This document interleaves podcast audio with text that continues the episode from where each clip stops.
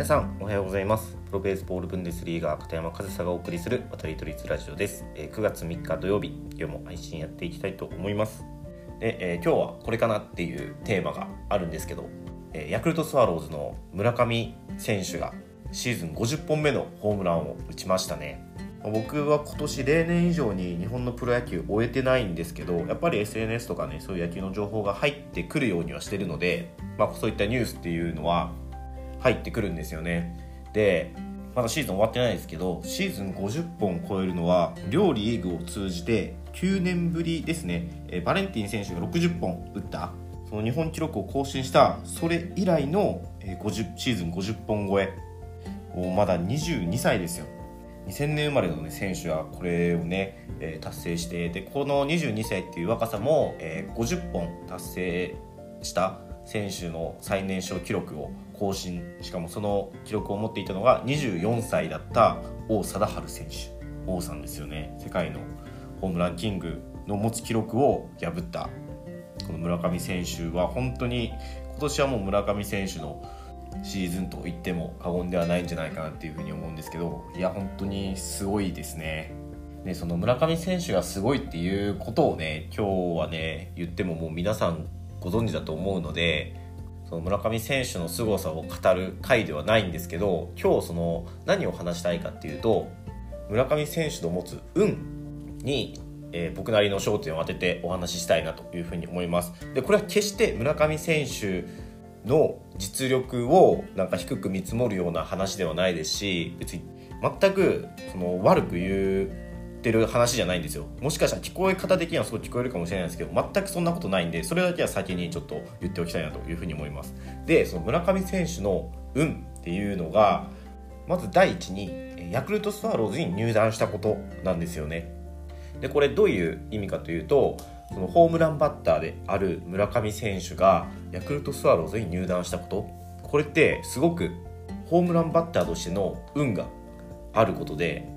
そのヤクルトじゃなければ巨人もしくは横浜だったら今のようになってた可能性もゼロじゃないなっていうふうには思うんですけどやっぱり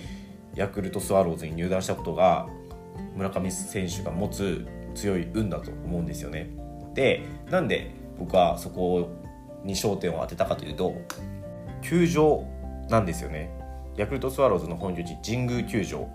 その野球のプロ野球の球場としては少し狭いんですよね。そしてフェンスもさほど高くないつまりホームランが出やすい球場なんですよ。で、えーさっき、ね、他のチームだったら横浜と巨人だったらこうなってた可能性があるって言いましたけどその両チームの、えーホームグラウンドである東京ドームと、えー横浜スタジアムも野球の球場としプロ野球の球場としては少しサイズが小さいですよね。でその小さなホームグラウンドを持つチームに入団したホームランバッターっていうのはもうそれだけで間違いなく運はあるんですよ。他の球場だったらホームランになってないものがホームランになる。そしてホームグラウンドということは年間約70試合ホームグラウンドで試合をするわけじゃないですか。ということはそれだけホームランが打てるチャンスが大きいということなんですよ。逆に広い球場と知られる知られるというか広い球場があるんですけどそれが阪神タイガースの甲子園球場なんですよね。その今現在で村上選手50本ホームラン打ってますけど全てが完璧な当たりではないと思うんですよね。その神宮球場でギリギリなところで入ったホームランもあると思うんですよ。すみません全部を確認したわけじゃないのでねそんな100%言い切れるわけではないですが。けどホームランってそんなね全てが完璧な当たりじゃない。むしろ完璧な当たりの方が少ないことが多いんですよ実際。ってなった時にそのホームグラウンドが違うだけでホームランの数っていうのは全然違ってくるんですよね。今のあたり東京ドームだったらホームランだったなとか今のあたり神宮球場だったらフェンス越えてたなとかそういうことって全然あるんですよ。でこれってその、ね、プロ野球の球場って言ったらどこもねそんな大差ないのかなって見てる側はね思いますけど実際にやってみると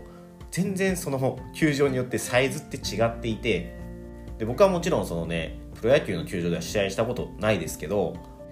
僕はドイツで6シーズンプレーをしてきましたが本当に球場によってサイズが違って当にドイツでもめちゃくちゃ狭い球場あるんですよ。で大体そこの選手がホームランキング取ってるんですよね。もうそこで行われた試合のホームラン数が違うんですよ。大体その1試合に1本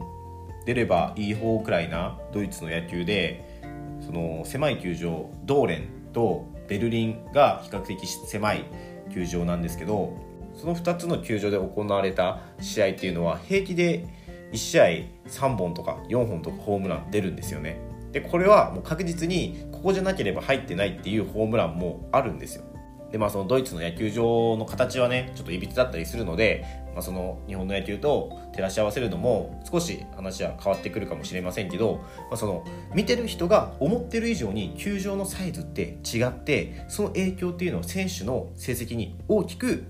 影響するんですよね。で僕のこの話で信憑性がないかなって思ってちょっと証拠をね用意してみました。でその証拠っていうのが過去のホームラン王の所属チームですね。これを聞いてもらえればなんとなく察せると思うんですけど言いますね。もうチームだけ言います。ヤクルト巨人巨人 d n a d n a 中日 d n a ヤクルト広島ヤクルトヤクルトヤクルト巨人中日横浜横浜中日広島巨人横浜ヤクルト横浜巨人ヤクルト巨人ヤクルト巨人ヤクルト。今2000 2021年去年のホームラン王の村上選手と岡本選手から1997年のヤクルトのホージー選手まで、えー、そのチームだけね読み上げたんですけどヤクルトと巨人どれだけ出てきましたか？そしてこの間に阪神1回も出てきてないんですよ。阪神の選手がホームラン王になったのって1986年の三冠王を取ったバース選手以来いないんですよ。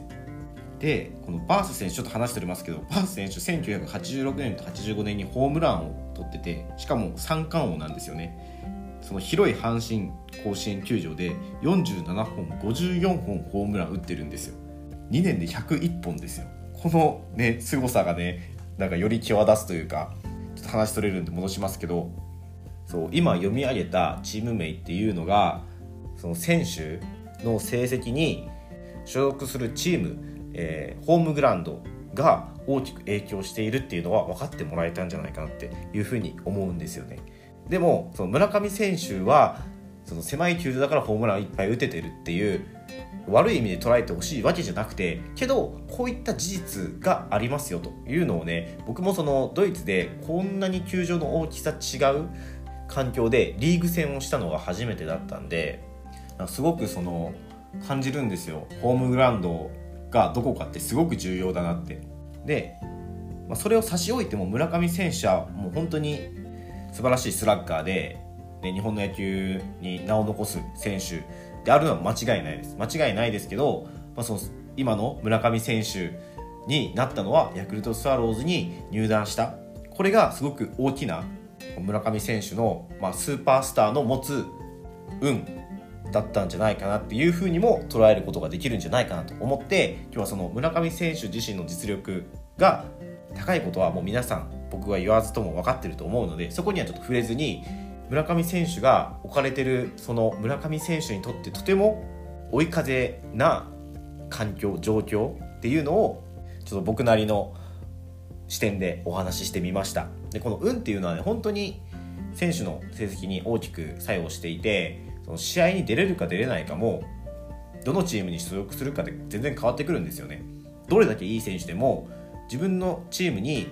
それこそ日本代表の選手がいるとか同じポジションでかぶってるのがもう球界を代表する選手とかだったらどれだけいい選手でも試合に出れないじゃないですかだから昨日の話の現役ドラフトとかねそういった選手がチームを移籍することによって活躍の場が増えるっていうのは僕はすごくいいと思いますしその運っていうのは必ず必要なんですよ運が良かったから